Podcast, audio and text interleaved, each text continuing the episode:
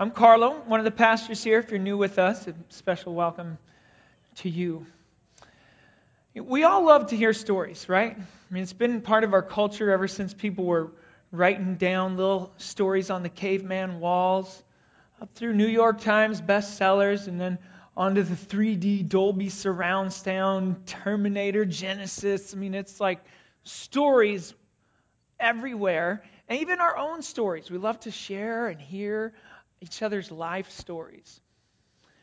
I particularly like to hear about how that life story interacts with the spiritual, our spiritual journey. Uh, we can't hear everybody's here today, but I'd like to introduce uh, one of my friends here, Ed. Ed's going to share with him, uh, or with us, uh, a story of his journey. So welcome him up here, Ed Chatterton. So Ed and I have been in the same home group for six years or so, and uh, gotten to know his story. And uh, so Ed, but tell us, tell us, just ground us a little bit. What's how does it start? Okay, well, I'm the oldest of six, raised in a military family, moved all over the place, went to four different high schools, uh, spent some time in the late 60s, early 70s doing what most everybody else did in the late 60s, early 70s, which was uh, rebel against everything. Grew my hair real out, out real long, hitchhiked across the country a bunch of different times. Uh, got pretty strung out on drugs. Um, made my personal best, uh, clean and sober, 36 hours once. That, Wow. uh, and that took a sincere effort of will, and it didn't last very long. So that's where, uh, that's what I was doing. Okay, wow, quite a story. Uh, tell us where where did Jesus interject into the into the story? When when did that happen? Okay, I was uh, in Tempe, Arizona at the time, and uh, was uh, one of the, I guess, uh, long-haired, kind of a scruffy-looking street sort of person, and uh, was panhandling change on the campus at ASU, and this uh, Jesus freak girl, who I did not know was a Jesus freak girl at the time, gave me a dollar, and since she was cute and redheaded, I thought, well, I'm going to talk to her and see what happens. And she began to start talking to me about Jesus, and uh, those of you who do share your testimony, share it in power, share it in love, and uh, you may get to see what she saw as she began to talk. Uh, it was like the heavens opened up, and I had a vision. I saw myself. I'm flying through space uh, like a comet. Fire, everything burn off of me, and I stop totally naked at the base of the throne of God. And I knew if I looked up, I would be dead because I would see him for who he is. And then the, he said to me, So now what are you going to do? And uh, so immediately I just repented and crying like a baby in a big old heap on the lawn. I could take you to the spot. And uh, this girl shared, um, as I told her my experience, she said, Okay, we need to get you to some brothers. There's a place where you can live, move out of this immoral relationship you're in. And um, at that moment, it was the choice. God said, Here I am. Join me or not. And I had no choice but to join him. Wow, that's powerful. Yeah. So, uh, tell us what's it like to look like since then. I'm sure every day wasn't that that same kind of experience, but Uh, no, no. It's uh, uh, but the reality of of the truth of Christ never left. Uh, has stood beside me through uh, and and strengthened me through marriages uh, through my marriage, one marriage. Sorry. Where are you, Jenny? Okay, Yeah. I better be sure. Um, parenting. Uh, spent a lot of time in a lot of churches. Served in a number of different capacities there. Uh, and those of you who have been Christians long for a while realize that there are times when Jesus will take you places you really didn't want to go, right? Mm. He's walked Yeah. you to places and through things that, uh, uh, if when you first met him, if you knew that was coming, you you, know, you may have thought twice. But you know what? He is true. He is real. Uh, he did not. He rescued me and has stayed the anchor and the reality of life through everything yeah. at that moment. Amen. That's a good story. Praise the Lord. Thank you, Ed. Yeah. Ed's quite a, a blues bass player, so I'm sure he was getting right into that Jesus is by my side. He's my all in all, right? That's, that's the story. We're going to turn to another story, uh, ancient one, that takes place and has a similar uh, plot to it. Uh, it's in chapter 9 of the book of Acts. That's where we've been uh, this last several months, going through there. And we're looking at the story of uh, a man named Saul. But first, uh, let me set the stage. On the, on the outskirts of the Roman Empire, in this little podunk place nobody knows about, a Savior is born Jesus Christ the Lord. He grows up in obscurity, spends three years going pell mell to and fro throughout Israel, preaching, loving people, healing the sick, when all of a sudden his whole mission is cut short by a horrific death being nailed on a cross, stabbed with a spear. Should be the end of story, and a sad one at that, right? But what happens? A couple months later, his followers show up telling everybody that no, Jesus is not dead anymore. And not only so, but he is the king of the universe. He's seated at the right hand of God, and all power and authority on heaven and on earth are His. We're coming to tell you the good news about this. Wow, that's radical.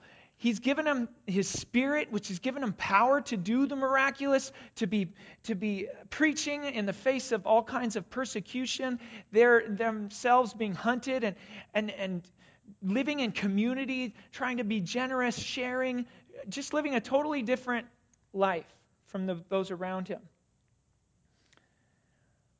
They claim Jesus is Lord, not Caesar. And that can get you killed.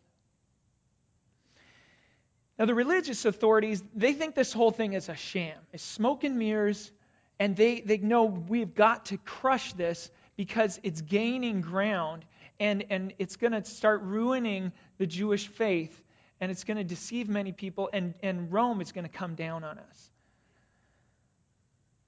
all the, all the apostles have, have kind of hunkered down in Jerusalem, but everybody else has fled.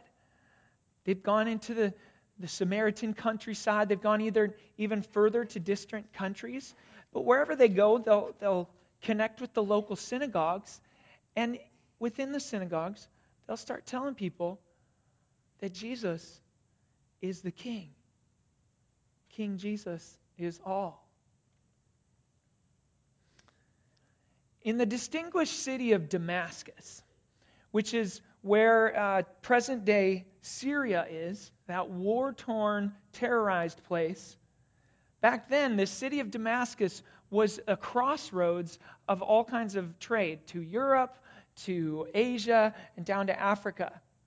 So it was kind of a perfect battleground for the message of Jesus to either spread or be quenched. It's here that, that uh, the Jews send their kind of their heavy hitter, this man named Saul. He's from a Greek town called Tarsus. He's got Roman citizenship, which gives him the ability to move around easily within all the different lands. He knows numerous languages. He's very well educated. He's a religious expert. And he's so full of zeal, he's so full of passion for his God that he will stop at nothing to end this Jewish little group of, of, of Christians called the Way. He, he's going to even travel 150 miles with a group, which is about the same as going from uh, like here down to Olympia okay, by foot in the heat of the day, he is committed. He's got these letters from the chief priests. And these letters give him authority to take any Christians he finds and haul them off to Jerusalem, where they will be imprisoned and hopefully executed. We all have stories that start a little bit like this. And by that I mean we all have stories that are BC, before Christ. For some, it may be really a radical uh, you know, diversion from the story of Jesus. Some may be like Ed's. You know, for others, it might be more like me in, in high school where I was going my own way and uh, met Jesus. For others in this room, perhaps uh, you never knew a time when you didn't know the name of Jesus. But there was a time when the story went from being your parents' religion to your own personal faith. Perhaps there's even some among us still today who are living in BC, before Christ. He hasn't entered your story yet. Well, for Saul, it was high noon when Jesus enters his story. He's walking along the road to, to Damascus along with his companions when suddenly a light from heaven stops him in his tracks. This blinding light, he, he hits the ground and, and he hears this voice from heaven. It says, Saul, why are you persecuting me? Who are you, Lord? says Saul. Good question. The voice of this, this powerful being. I mean, can you imagine how Saul's feeling at this point? He, he's, he's hearing this person that he's been hunting and trying to stop. He thinks is a total impostor is now speaking to him in this commanding presence of this radiant light. That, that would be terrifying.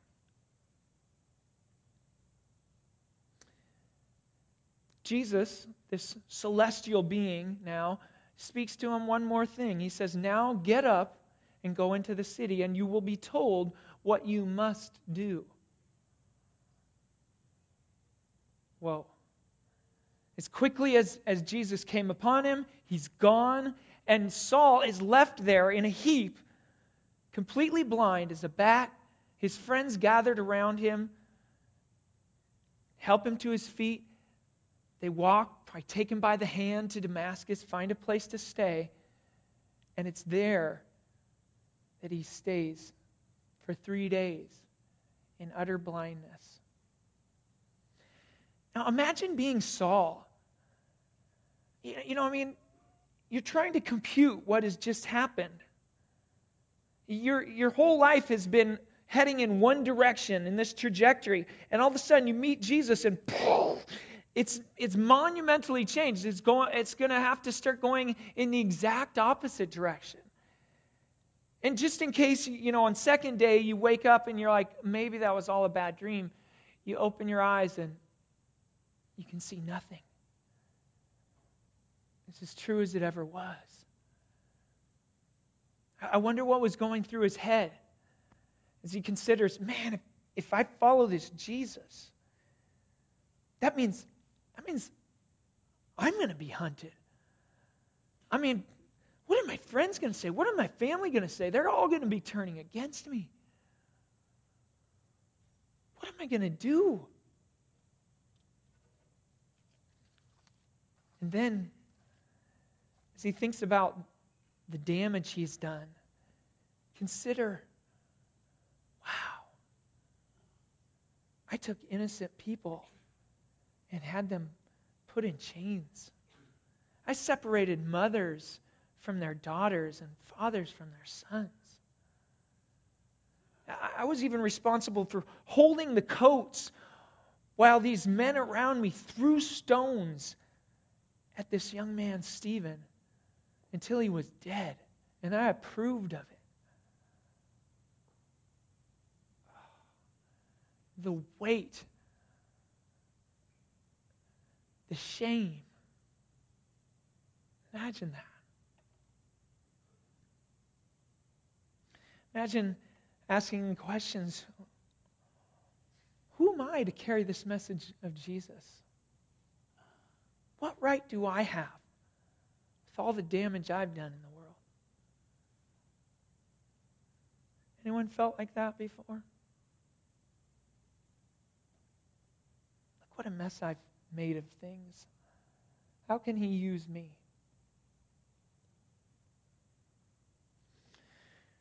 When Jesus meets us on the road to Damascus, it's generally including a confrontation. It's like the plot of our life was going one way, and Jesus comes in and he interjects a different plot for our lives.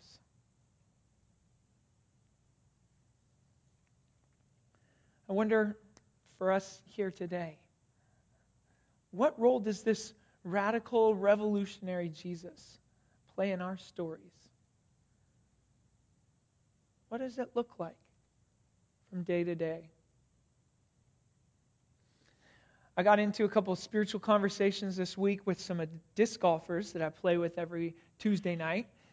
And I I was really like, oh, brokenhearted as we talked because it was a story that I'd heard numerous times. Actually, the majority of guys out there have some sort of Christian experience, some sort of churchianity that they've been a part of. But the thing is, at some point, it just lacked significance. It just didn't seem to matter. Going to church for an hour a day, hour a week was boring. Didn't seem to connect into life. Friends, can we all be on the same page here? The point is to encounter this powerful and intimate Jesus and have him change the course of our life stories. It's not about going to church. It's about life change.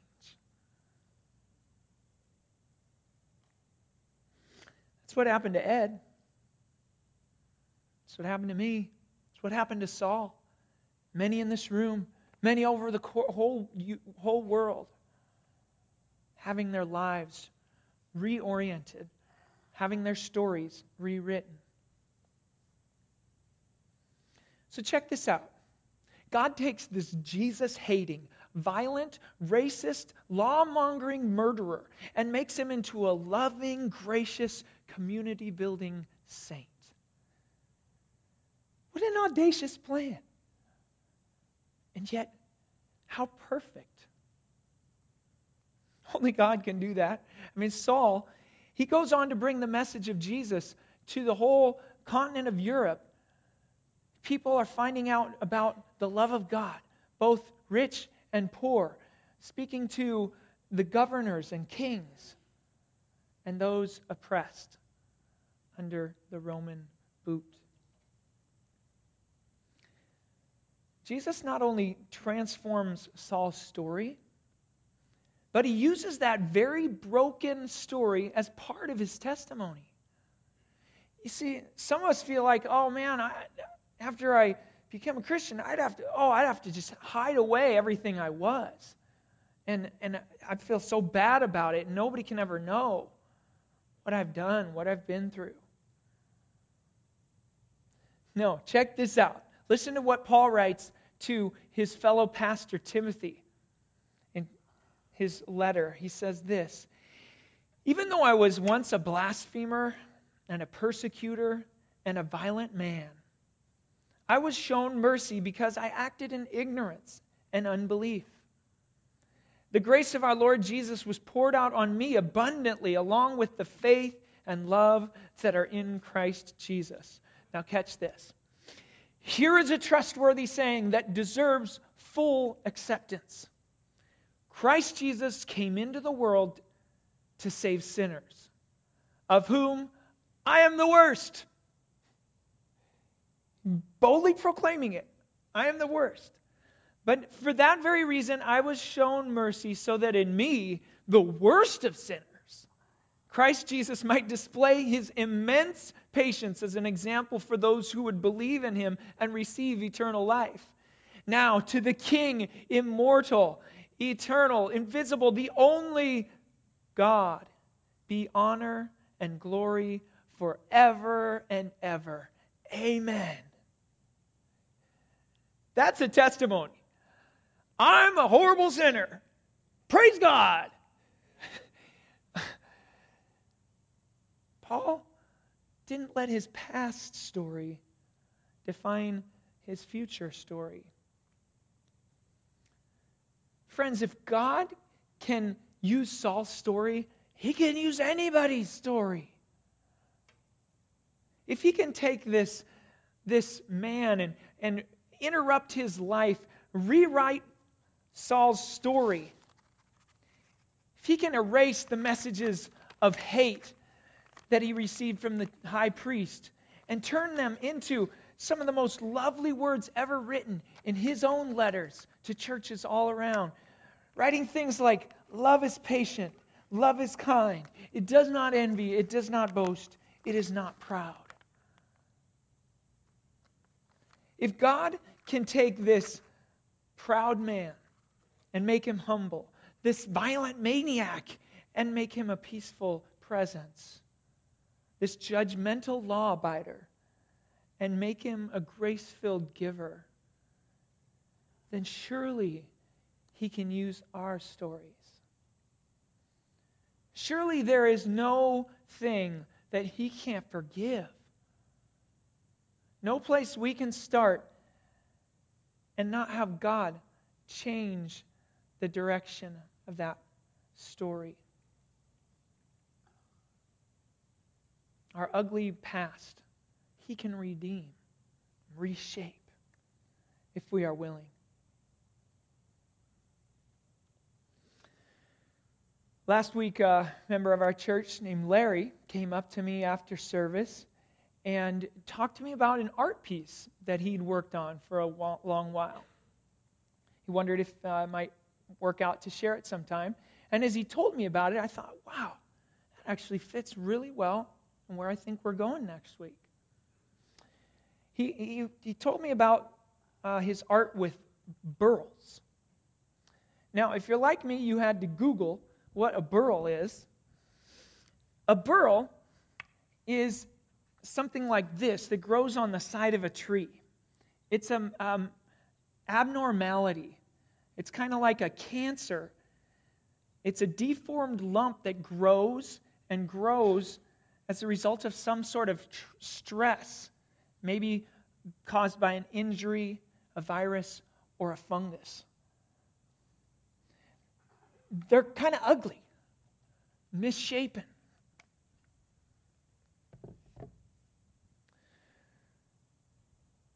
Yet he took that ugly piece and he worked it and he sanded it and he carved it and then he brought it to his instructor said see it's finished.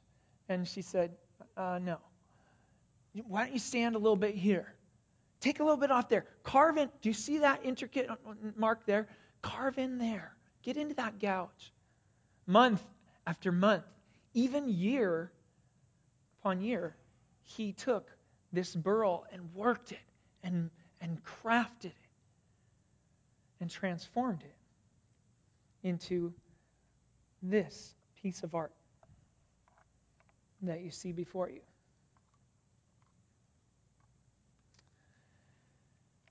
As he completed his work, he was going to bring it to this local competition for novices. The thing was, he had to have a name for it. And many had kind of joked about different opportunities from the front. It looks like a bear, maybe, one eyed rabid dog. Uh, some, eyes you know, thought spaceship, maybe uh, uh, just ugly root. Then on his way to the competition, he was listening to some music and he heard this song I've been redeemed. I'm not what I used to be. And he suddenly knew the title of this work of art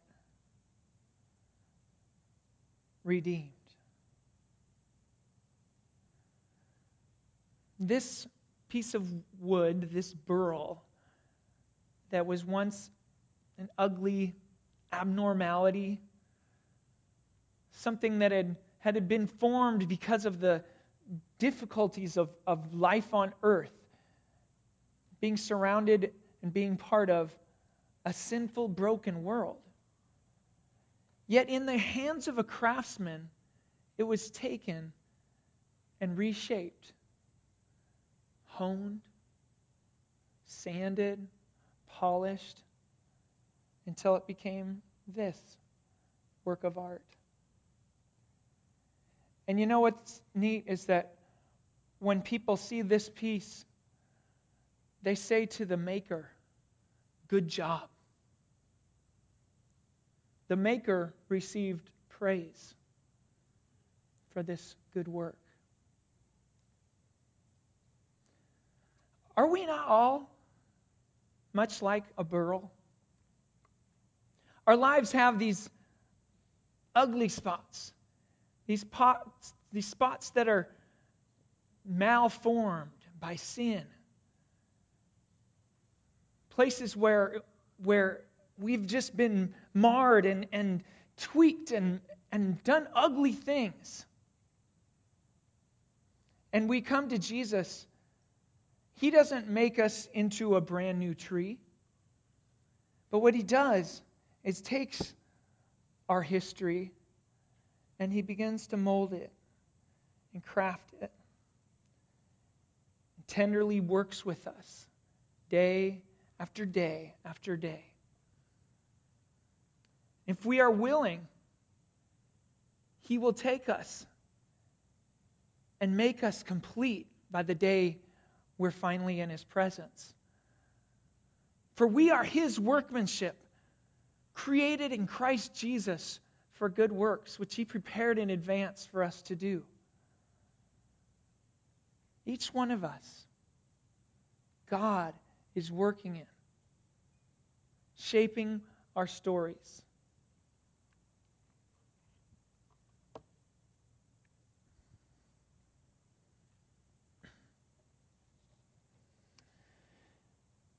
So, friends, the question is will you let Jesus in?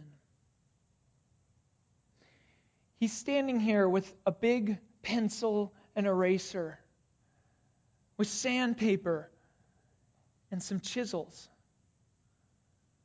saying, Will you let me in?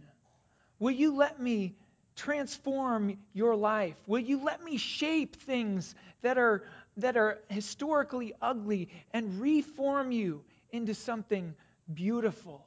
Will you let me take your life and form it?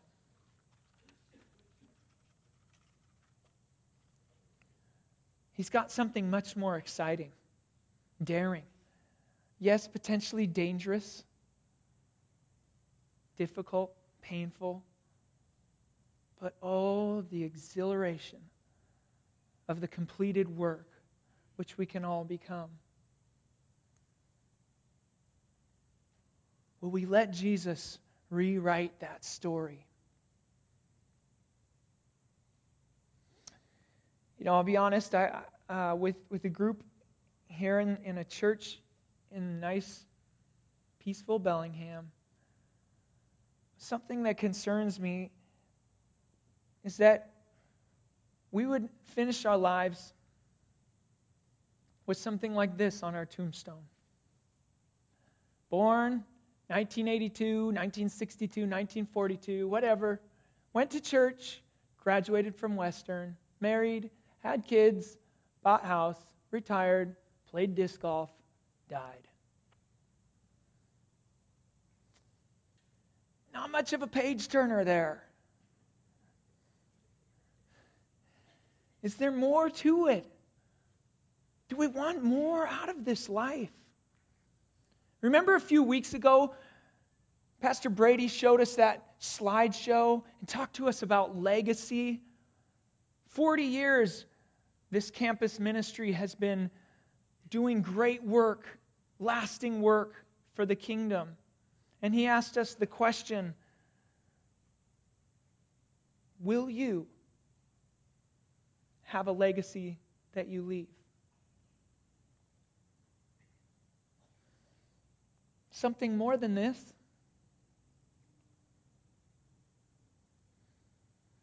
Will you let Jesus restore the story in your story? I mean, he wants to add plot. He wants to bring passion. He wants to do the courageous in your life. Have you be part of His revolutionary work going on all over the world. We're all invited, and that can be part of our story.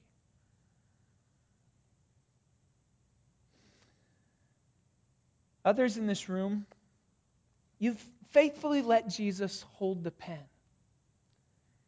You have allowed him to shape your story day after day, year after year. You've allowed him to carve, to take out, even when it hurts. You've allowed him to discipline you, to mold you, and make you. Would you hear the words from him today? Jesus wants to reaffirm your story. You're headed the right direction. Now just don't give up. And remember this the next paragraph of your story, he might have something new to write. The next page may go somewhere you didn't expect if you're willing. Let him co write it with you. Don't try and have it all figured out. He's got new things he wants to do. He's not finished with any of us.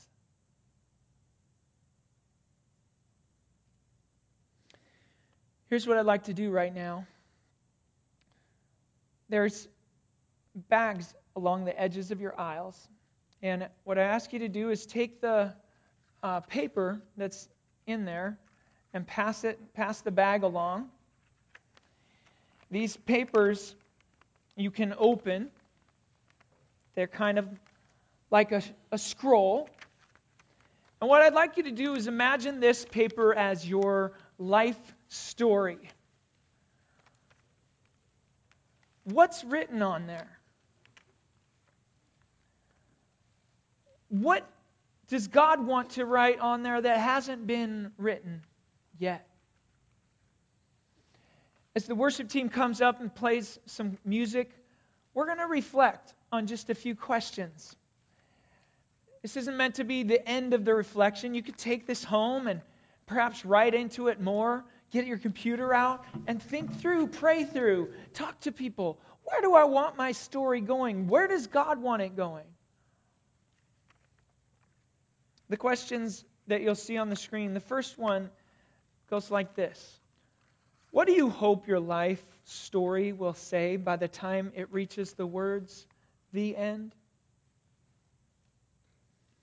Mean, is there anything else that's not written there yet that God has for you? Is there something courageous? Is there something He's wanting you to participate in? What's the caliber of person you're going to be? And the second question what does Jesus want to write into my story right now?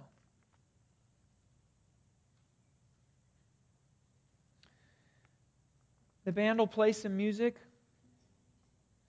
And I'd invite us to just sit and let God's Spirit speak. See, when Jesus died and he rose again, he didn't just leave us here to figure it out on our own. He gave his Spirit to be in each one of us to guide our lives.